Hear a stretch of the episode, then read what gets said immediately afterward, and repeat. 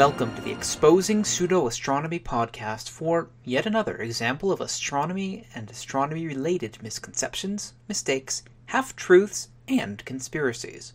My name is Stuart Robbins, and this is episode 71 for the third quarter of April 2013. The topic I'm going to talk about today is the fake story of Planet X, Part 6, Andy Lloyd's Dark Star. The basic claim for this episode is that, through some modifications to the basic idea, Andy can get the Planet X idea of Zecharia Sitchin to be a real possibility. Andy Lloyd is a devotee of Zecharia Sitchin. Sitchin isn't the creator of the idea of Planet X, but he is probably the founder of a branch of Planet X pseudoscience. Very much like Velikovsky's ideas have been taken over by a huge number of other people and adjusted for their own means, Sitchin's ideas have had the same done to them. Andy Lloyd is one of those people. So even though Sitchin's stuff was the subject of my first episode on the fake story of Planet X, episode 23 from over a year ago, it bears some need for review for those who may be new to the podcast. Zecharia Sitchin, the late Zecharia Sitchin, was a man who claimed to read ancient Sumerian tablets. I say claimed because no other archaeologist actually agrees with his translations. In his translations of those tablets, he claimed that the Sumerians showed a 12th planet in the solar system, where you had 11 other planets, including Pluto, the sun, Earth's moon, and that this 12th planet was his Planet X. He called it, or translated it, as Nibiru. Somehow, he determined that this planet had a 3,600-year-long highly elliptical orbit that took it from well out beyond Pluto to at least very close to Earth's orbit, if not inside of Earth's orbit. He claimed that an intelligent race of aliens called the Anunnaki, with spaceships who lived tens of thousands of years long, lived on this planet and still live there today. He claimed that on one such trip to the inner solar system, they hopped onto Mars, used it as a base, then traveled to Earth, or maybe vice versa. On Earth, they mined for gold, they grew tired of mining for gold, and they genetically engineered early humans to be their slave race, and they sent gold back to their own planet to put into their atmosphere to prevent global warming. That's really the basic story in roughly a minute. I addressed the numerous reasons why this cannot be true in episode 23, so I do recommend listening to it if you haven't, and if you're interested in hearing more. Andy Lloyd does not believe in everything Sitchin said. I listened to somewhere around 4 hours of his material in preparation for this episode, and it was very refreshing to hear him say that many of the ideas that Sitchin claimed are impossible, at least in his 2008 interview. George Norrie, the host of Coast to Coast AM, where I heard these interviews, tried to find at least some common ground with Sitchin's ideas, and he did get Andy to accept ideas of panspermia and that an actual planet exists, but honestly it was really nice to hear someone say that they liked Sitchin's ideas and he used them as a basis for his own, but in doing so he tried to reconcile Sitchin's ideas with actual astronomy, at least as Andy Lloyd understood it. With that in mind, I'm going to focus first on what Andy Lloyd talked about in his 2008 interview, and then get into some of the changes that he made for 2009. As an aside, the reason I focus on these interviews instead of reading these people's books is threefold. First, it's easier for me to listen to an interview while I'm doing something else, or riding on the bus, or cleaning my apartment, than having to devote all of my attention to reading a book. Second, I read kind of slowly. Second, I don't want to give these people money. Third, what people say in interviews often gives you a better insight into what they really think than what you can get in just their printed word. They, quote, let their hair down, as the saying goes, and you can get a feel for what's really going on inside their head when they talk about this kind of stuff. Which is why, in this episode, I'm going to discuss the two interviews that I've heard of him separately. His book, The Dark Star, was published October 1st, 2005. It currently has about a 4.5-star rating out of 9 reviews on the US Amazon.com store. Only one review is a 1-star. From his bio, he has an undergraduate degree in chemistry and is currently a registered general nurse in the UK. He's not a professional astronomer, physicist, nor geologist, but unlike Sitchin, and unlike Velikovsky, or even someone like Greg Braden, or Mike Barra, or Richard Hoagland, Andy does have some background in science, and that at least makes some of what he suggests sort of, kind of, possibly plausible. As I started off with, Andy is a devotee of Sitchin, and what I mean by this is that he's fascinated by Sitchin's ideas from his books, and wanted to figure out if they could really be true. What he found was that many of Sitchin's ideas simply are physically impossible, which, as I said, was impressive. I mean, I don't often say this about people I discuss on the podcast, but Andy Lloyd, a published author in a UFO magazine and a fan of Sitchin's, was willing to stand up and say that Sitchin was wrong on several different things. One is the 3,600-year orbiting planet. Andy somewhat correctly stated that if there were such a planet that had been on its orbit for the lifetime of the solar system would be much more chaotic, and it's unlikely that Earth would have survived due to gravitational perturbations. He also doesn't really think that a 3,600-year orbiting planet works with how far away it needs to be now and to not have been detected. He advocates something more like 5,000 to 10,000 years in orbit, and that it may have only been recently launched on such a trajectory that takes it sort of close to Earth. Recently as in maybe 100,000 years ago. Another major difference between his scenario and Sitchin's, and one that gives the book its title, is that the actual world on which the Anunnaki live is what he terms a moon of a brown dwarf. Let me state right away that it would not be a moon of a star, just like Earth is not a moon of the sun. It would be a planet. That, personally, it ticked me off every time I heard him call it a moon. But moving on, he claims that basically, the Sun is part of a binary star system, with its companion star being a brown dwarf, around which the planet with the Anunnaki live. This solves one of the other major issues with Sitchin's idea, in that there's no heat source, and that when Nibiru would be closest to the Sun, it would be somewhat Earth-like, but when it's far, way, way beyond Pluto, it would be frozen. The planet orbiting a brown dwarf star, on a very close orbit, would stay warm. There are a few problems with this, but I'll get into those in a bit. I mean, the basic idea is that it solves this problem of Sitchin's idea. Those are really the major changes to Sitchin's basic premise. Different orbit, and it orbits around a binary companion to the Sun. It seems like these were really an honest attempt to figure out how to make Sitchin's stuff work out, but within a plausible physical context. Hence the quote, "For Sitchin to be right, it's got to work. It's got to make sense so that, you know, when this," and I say when because I'm absolutely convinced it's out there, when the Planet X object is discovered, it's a plausible scenario with some sort of concrete physical underpinning. With that in mind, I was honestly really rooting for the guy, but we can look at whether these two changes solve the problems or if they introduce major new ones. The first problem that it does not solve is the lack of historic observations. I'm going to get this out of the way first because it's not really astronomy, even though it was the last thing I discussed in Sitchin's episode. The idea is that all of these ancient civilizations were excellent stargazers and recorders of the sky, and yet we're asked to believe that the only record of a friggin' planet, and in this case, a star with a planet around it, swinging by, is only recorded in an improperly translated tablet from one ancient civilization. To me, that strains credulity. The second of the two non-astronomy issues is coevolution or convergent evolution. Lloyd's scenario is that both Earth and Nibiru were seeded by very, very primitive life, basically panspermia idea, and you can listen to Astronomy Cast episode between 52 and 53 on panspermia for more about that. It's not something I really want to get into.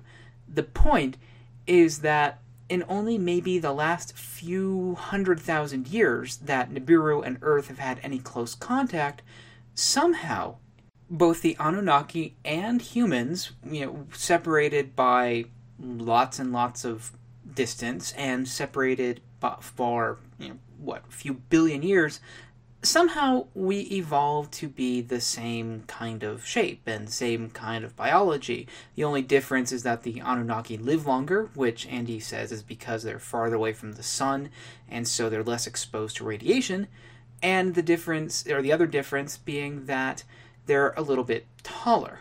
I mean, that doesn't work. I mean, that means that they would have had to evolve along the same path that humans did, which is pretty much impossible, and one of the major issues, as a side issue, that Steve Novella had with the movie Prometheus from last year. But it's really a popular misconception. This idea that somehow if conditions like the environment were exactly the same, then you would get life evolving the exact same way. It doesn't work that way. That's not how evolution works. Although if you're a fan of something like intelligent design and or God did it, then this isn't that big of an issue for you. But the other things should be. There are a couple of different astronomy and physics issues with this scenario, but I'm really just going to hit the two main ones that struck me while listening to him while I was cleaning my office and other parts of my apartment because we had inspections today. Thank you, Boulder City Inspections. Anywho, the first problem has to do with the idea of the planet orbiting a star, and that's what comes by Earth. So let's step back a bit. Andy proposed this as a method to keep the inhabitants of Nibiru warm when the planet is in the far reaches of the solar system. He also used it for plausibility. I mean, much of Andy's interviews were spent explaining that the outer solar system is still a mystery, and that he was just saying, you know, in principle, these ideas are not that crazy, and they're accepted by and supported by many real astronomers these days. That being that there could be a giant planet out there, and a planet could be habitable if it orbited a brown dwarf star, and that the sun may be part of a binary star system. I'm going to get to that last point in a future episode. And that is sort of true, or at least each of those statements individually could be valid because we don't understand the outer solar system very well, and there are some anomalies that could be explained by another planet out there. However, in the absence of any actual observation, this is sort of an argument from ignorance in that we don't know what's out there, we don't know what causes some of these anomalies, and so therefore he's inserting a Planet X. It may not be, although on the other hand, it is physically plausible that it could be. This would be, of course, at least a planet in perhaps the classical sense, not necessarily under the IAU's new definition. Also, a brown dwarf star could keep a planet warm enough to support life. This is where a brown dwarf star is an object between about 13 times the size of Jupiter and about 80 times the size of Jupiter. It creates heat by probably fusing deuterium, but mostly by compressing itself. The problem is then attaching the greater Sitchin idea that this object has ever swung into the inner solar system. Andy tried to save it by saying that maybe it only recently started coming in, but I'm sorry, that just doesn't work. You're talking about not just a planet like Earth coming into the inner solar system as recorded, or actually not recorded as the case is, during historical times, but you're adding in a failed star many tens of times the mass of Jupiter. The asteroid belt would be a wreck, even from a single passage through it or nearby to it, and yet the asteroid belt shows very good dynamical stability, meaning it's been left alone with large masses where they currently are for many hundreds of millions of years. Then we get into the second problem, which is how an Earth-like planet could host life in orbit around a brown dwarf. For this, I actually cracked open some books and the calculator, had to put in new batteries, and I did some math. It's something that I haven't really done for a while for this podcast because I've been lazy. Anyway, brown dwarfs, because they're basically a filler between a cool red dwarf real star that emits energy due to fusion and a Jupiter-sized planet, they don't really have a set temperature, just like normal stars have a range of temperatures. Brown dwarfs can be anywhere from around 500K, which is around as hot as Mercury gets, although I've seen estimates that they could be as cool as 300K, and they can get up to maybe 3000K, and by K I mean Kelvin here. The average numbers that I saw for the temperature of a brown dwarf star is somewhere around 2000 K or kelvins, about one-third as hot as our own star. And here we're talking about how hot the surface is, not how hot it is inside of the star itself or in its core. So let's use 2000 kelvins as the temperature. The diameter of these is estimated to be roughly 1.5 to a few times the size of Jupiter. Now that may seem weird first off. I mean, how can something 50 times Jupiter's mass be only 3 times its diameter? Just to throw out some numbers. First, remember that mass goes with the diameter cubed, so 3 times the diameter, if the same density, is 27 times the mass. Second, gas compresses, and so stars are denser than planets. As a very rough estimate, we can say that the diameter is going to be about 2 times Jupiter's for this particular brown dwarf star of Andy Lloyd's. Using the equation for planetary equilibrium temperature, which gives us around, say, 255 kelvins for Earth, which is cooler than Earth by about 20 to 30 kelvins due to greenhouse gases, then we can figure out how far from the brown dwarf Nibiru is supposed to be. Doing the math, you get around 3.5 million kilometers, or about 2.2 million miles. The distance between the Sun and Mercury is about 58 million kilometers, or 36 million miles. 16 to 17 times farther away. In this situation, the brown dwarf would look about 9 times larger than the Sun in our sky. So it would look really big from the surface of this planet. That in itself would be neat. But what does the closeness have to do with habitability? In interviews, Andy Lloyd makes specific analogy to Io and Europa, the 2 closest large moons of Jupiter. These are warmed by tidal effects with Jupiter, meaning that one side of the moon is far enough away from the far side of the moon that the difference in gravity flexes the moon enough to warm it up. As a result, Io is the most volcanic body in the solar system, and Europa probably has a sub-Icean ocean, or an ocean buried underneath the ice. This also emphasizes what Andy doesn't know about astronomy as someone who hasn't studied it, and it's a perfect example of how, in solving perhaps one obvious problem with Sitchin's work, he's introduced a more subtle one that a layperson wouldn't necessarily know much about. In fact, you can calculate through a fairly straightforward arithmetic the amount of tidal force that the planet would experience around the hypothetical brown dwarf star at this distance of just 3.5 million kilometers. When I do the math, I get something like 3 times 10 to the 26 newtons. It sounds big. In comparison, Io experiences about 4 times 10 to the 25th newtons.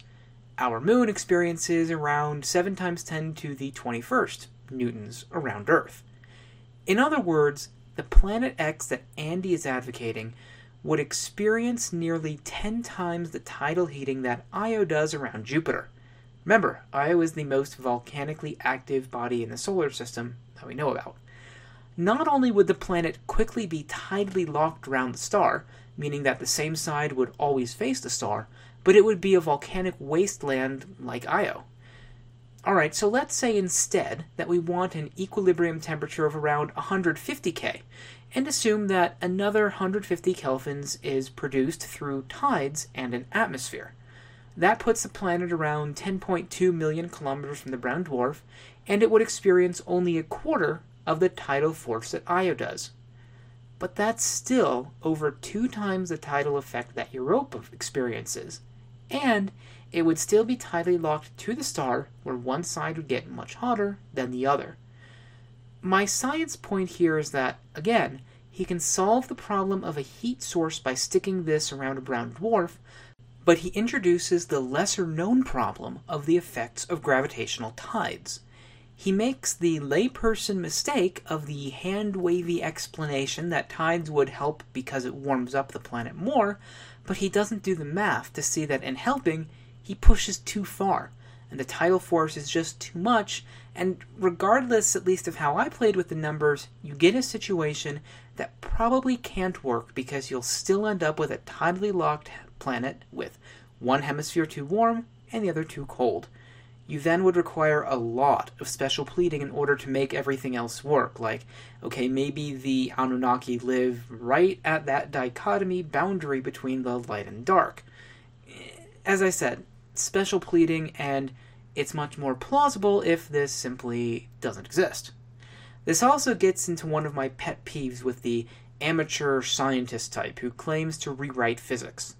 They often say that mainstream scientists would never come up with their solution because mainstream science is all so specialized and that different fields effectively don't talk to each other. But the amateur scientist does, and so solves all of society's woes. In fact, this is a perfect example of how this is often the opposite of what's true. By ignoring these other effects, and by ignoring the full implications of what he's proposing, Andy comes up with a solution to a fake problem that no professional would suggest because of these implications from other fields. But that's my own little sidebar rant for this episode, and we are getting past the 20-minute mark. The final aspect I want to talk about is where this object that Andy proposes currently resides. Perhaps humorously, when asked by the radio host, "Where can you find the Dark Star?" Andy replied, "Sagittarius." The host, perhaps not the quickest in the pack, paused for several seconds and then replied, "No, I mean the book." That bad joke aside, although mentioned for the benefit of the folks on the Coast Gab forum, Andy says that the object right now, in our sky, would be in the spot where it's hardest to find. In other words, the needle isn't lying out on the table, it's in the middle of that haystack. While that's convenient, it's honestly, in my opinion, a somewhat reasonable answer given everything else. I mean, after all, if it were out there and we haven't found it, it must be difficult to find, and Sagittarius is towards the center of the galaxy, so there are lots of other objects for it to hide among. Here's also where I want to get into the difference between his 2008 and 2009 interviews. When I listened to his 2008 interview, it sounded like a guy who liked science and liked Sitchin and wanted to fix Sitchin's idea to make it work, and he published this book and was doing the radio circuit a few years after publication. In other words, he seemed reasonable. He talked about how infrared sky surveys were somewhat sort of incomplete, and he talked about the 1983 IRAS non-discovery. Now, he did mischaracterize it by simply saying that there were some controversies among different parts of the IRAS science team and that some objects weren't followed up. Alright, he was wrong, as I discussed in episode 54, The Fake Story of Planet X Part 5, but perhaps an honest mistake by a guy who was simply reading stuff at a non-expert level. Then, 8 months later, in March of 2009, he was on the radio again.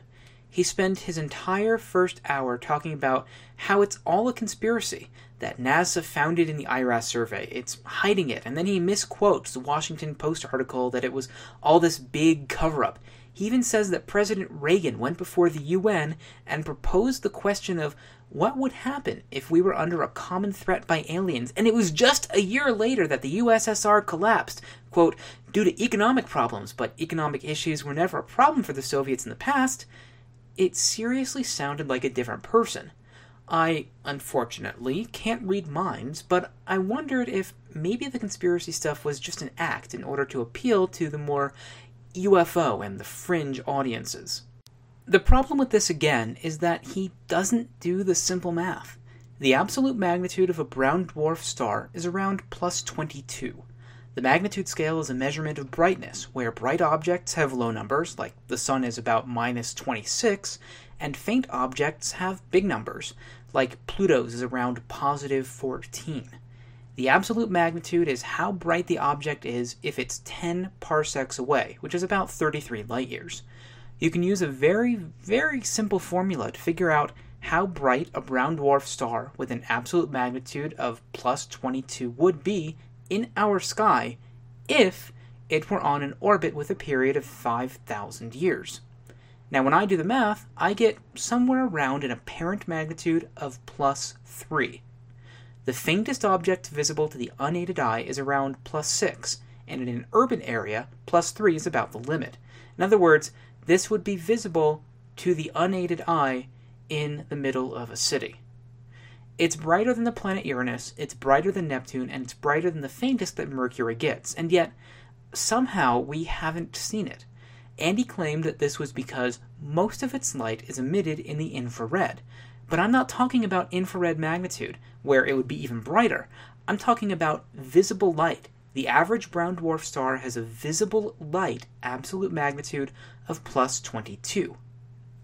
Now, there are a few other things that I could pick on that Andy said, although I think I've really covered some of the major holes with his idea. Only one more is barely worth mentioning, and that's in his line about how NASA covered up the IRAS apparent discovery. He claimed that NASA first said it found a Jupiter-sized object in orbit around the Sun, but then they watered it down to say that it was Neptune-sized, and then they watered it down even more to say that it was a far-off galaxy. Then he said this. And, I mean, how would you pick up a galaxy in infrared? You know, they were just throwing ideas out to try and water the story down. This shows, at this point, some general ignorance of the field of astronomy for which he's professing competence. The answer is pretty basic. As stuff is farther away from us, it's moving faster due to the expansion of the universe. Light waves get spread out just like sound waves do when you move away from the source of the sound, or the light in this case. Longer light wavelengths are redder. You eventually push past the visible to peak in the infrared. It's not that hard. It's something that you learn in an introductory astronomy course. In fact, it's usually something that you learn in high school. And yet, something that he apparently doesn't know, and so it becomes part of the conspiracy and shows his lack of comprehension of the subject. And this all gets back to my original point, that Andy obviously does know more astronomy than Sitchin did, or than some of these other folks do. But he's still limited by not having a rounded idea of the implications of his dark star idea. He proposes something that's perhaps more plausible than Sitchin's model, but it's fundamentally flawed in many ways, putting it into the realm of yet another fake story of Planet X.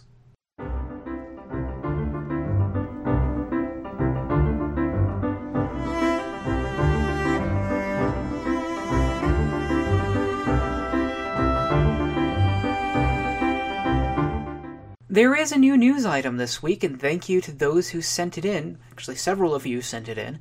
This relates to episode 27.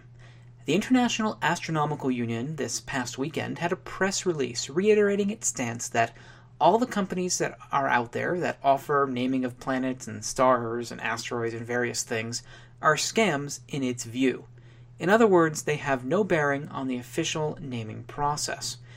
It was not explicitly stated in the IAU press release, but it was figured out by most news sources that reported it that this was probably aimed at the project Uwingu, which is a Swahili word meaning sky. Uwingu started up last year, and it's actually run by astronomers.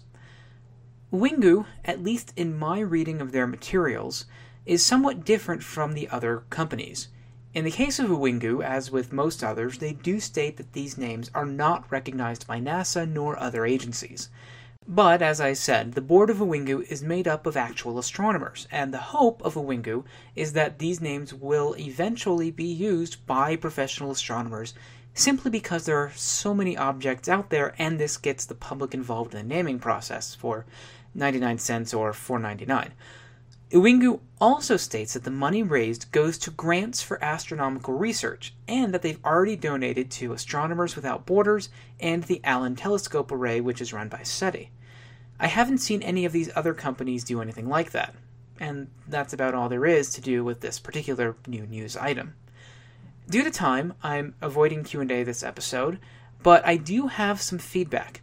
First, related to last episode, I had, again, several people sending me in the correct pronunciation of the person who asked the question for Q&A.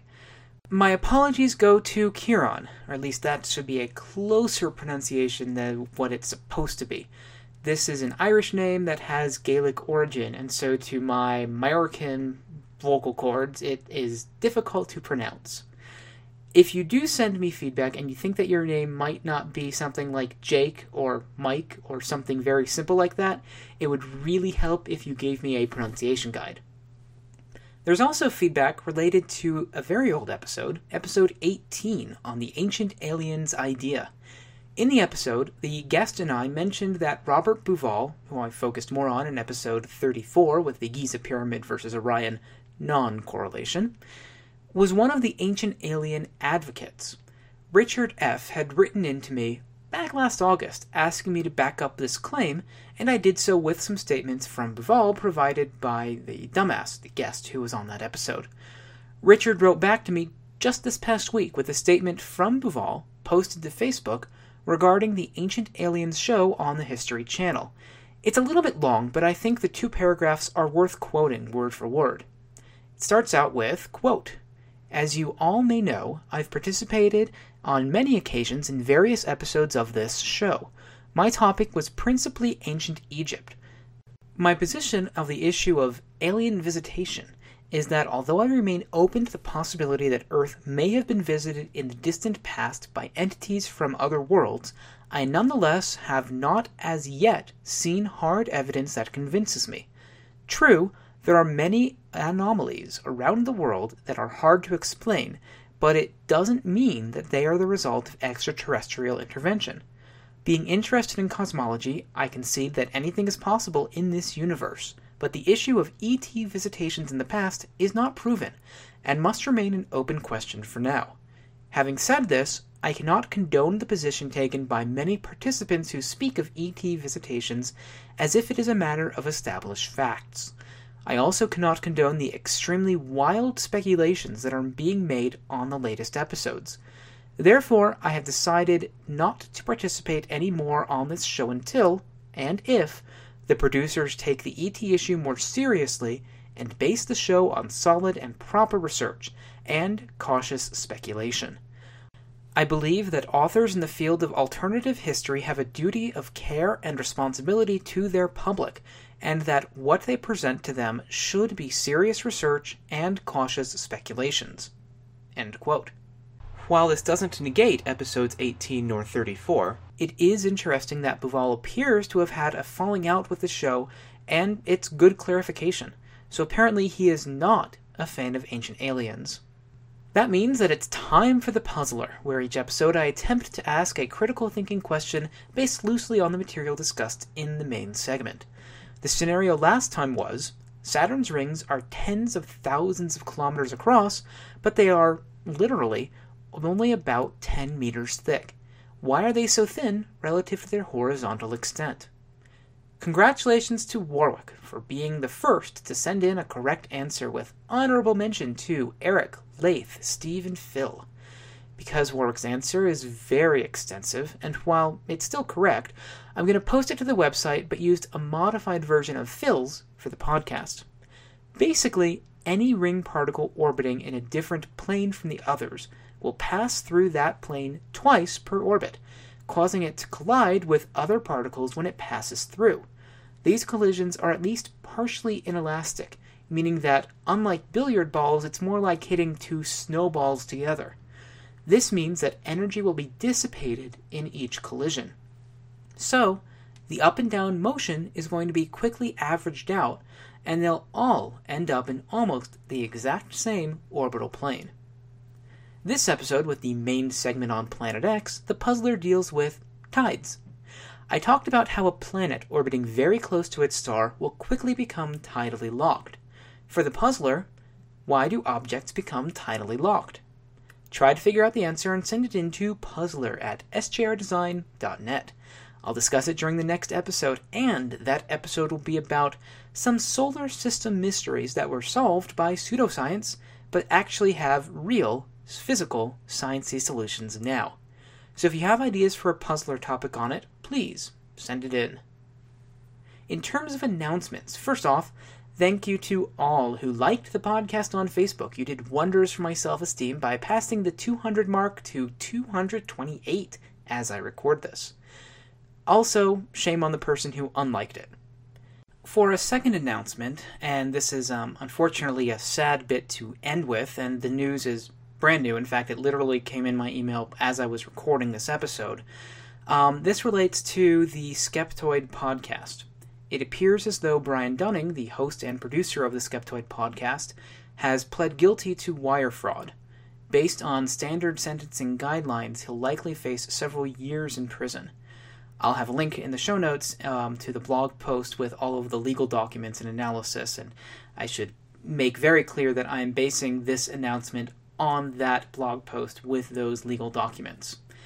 I bring this up because I've used Skeptoid in a lot of my episodes. I enjoy the Skeptoid podcast, and this podcast itself is based in part on that model. It's sad news to end the episode with, but I wanted to get it out there before you hear it from someone like Sylvia Brown or Ghost Hunters or the Water Purifier people.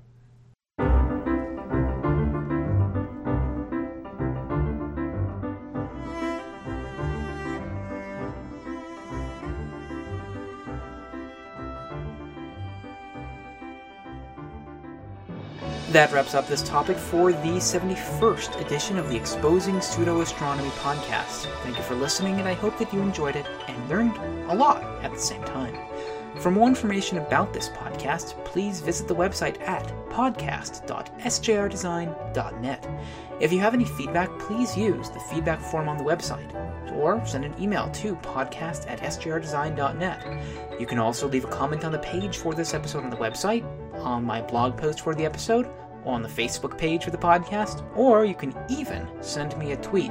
I'm at pseudo, as in P-S-E-U-D-O, astro, A-S-T-R-O. Together now, that's P-S-E-U-D-O, A-S-T-R-O. I do read every message and appreciate the feedback. If you have suggestions for topics, please feel free to make them. Also, please write a review and rate this podcast on iTunes or your podcast website or service of choice. If you liked it, tell your friends and family and multiple random people on the internet whom you'll probably never meet in real life.